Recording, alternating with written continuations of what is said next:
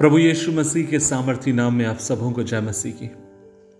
आज के मनन का भाग हमने लिया है, जो एक सुपरिचित एक भजन। और मैं विश्वास करता हूँ कि आप सबने इस भजन को गाया होगा, दोहराया होगा और लगातार दोहराते होंगे। और मैं ये भी विश्वास करता हूँ कि सबसे पहले यदि पुराने नियम की कोई आयत अगर कोई व्यक्ति याद करता तो ये भजन है। और वो भजन और कोई नहीं। भजन तेईस। और उसकी एक से लेकर छः आयत तक आप और मैं देखते हैं, लेकिन मैं उसकी एक आयत पढ़ना चाहूँगा और लिखा है।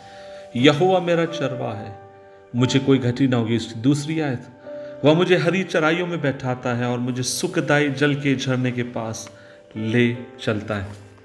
अजीजों, भजन सीता तेईस को आप और मैं इस तरीके से देख सकते हैं, जैसे एक प्रेम के द्वारा या प्रेम से प्रेरित, उमड़ता हुआ या उभरता हुआ एक गीत। आप मुझसे कहेंगे कि ऐसा क्यों भाई? ये इसलिए है क्योंकि आप और मैं जब इस भजन को पढ़ते हैं तो इस भजन के भीतर आप और मैं बहुत सारे सांत्वना भरी हुई बातों को आप और मैं पाते ये भजन आपको मुझे इस बात की निश्चयता देता है कि आपका मेरा परमेश्वर आपसे मुझसे प्यार करता है। यह भजन इस बात की आपको मुझे सांत्वना देता है कि आपका मेरा परमेश्वर, आपकी मेरी सुरक्षा करने वाला परमेश्वर है। यह भजन आपको मुझे इसलिए और इस बात की सांत्वना देता है कि परमेश्वर हमारा चरवा है और हम उसकी भेड़ हैं। और जब हम उसकी भेड़ हैं तो हमें चरवाहे की ज़रूरत है। क्यों हमें चरवाहे की ज़रूरत है? क्योंकि जब चरवा हमारे पास होता है, जब चरवाओं भेड़ों के पास होता है तो वह उनका ध्यान रखता है। वो उन्हें बहलिए की जाल से बचाता है। वो उनकी एक एक आवश्यकताओं को पूरी करता है।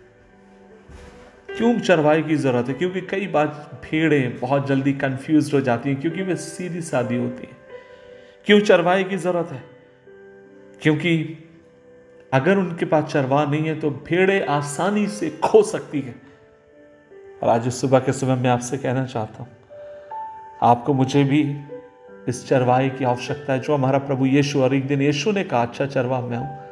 और अच्छा चरवा अपनी भेड़ों के लिए, अपने प्राण को देता और आपको मुझे उसकी आवश्यकता है। क्योंकि जब आप और मैं इस चुनौती भरी हुई संसार में रहते समय, जब कई बार हमें यह लगता है कि हमसे प्यार करने वाला कोई नहीं, समझने वाला कोई नहीं, आंसुओं को पोछने वाला कोई नहीं, तब ऐसे समय यीशु हमसे वादा करता और उसका वादा यह है कि मैं तुम्हारा चरवा हूँ।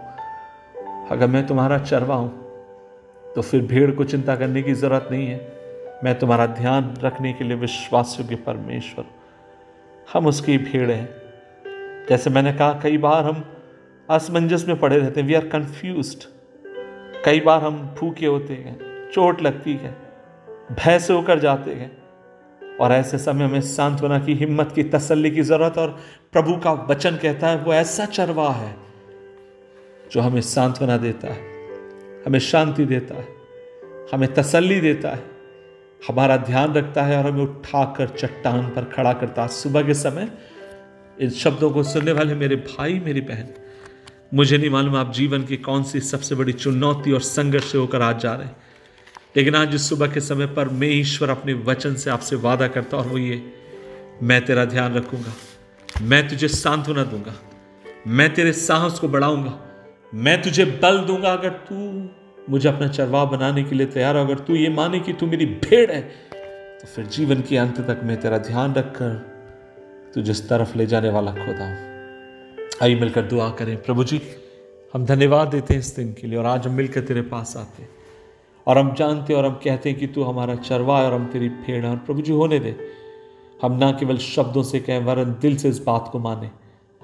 तेरे अनुयायी बन के जिए, तेरे पीछे चलें।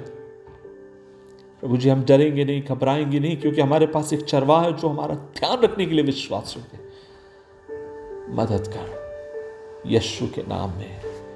आमीन आमीन।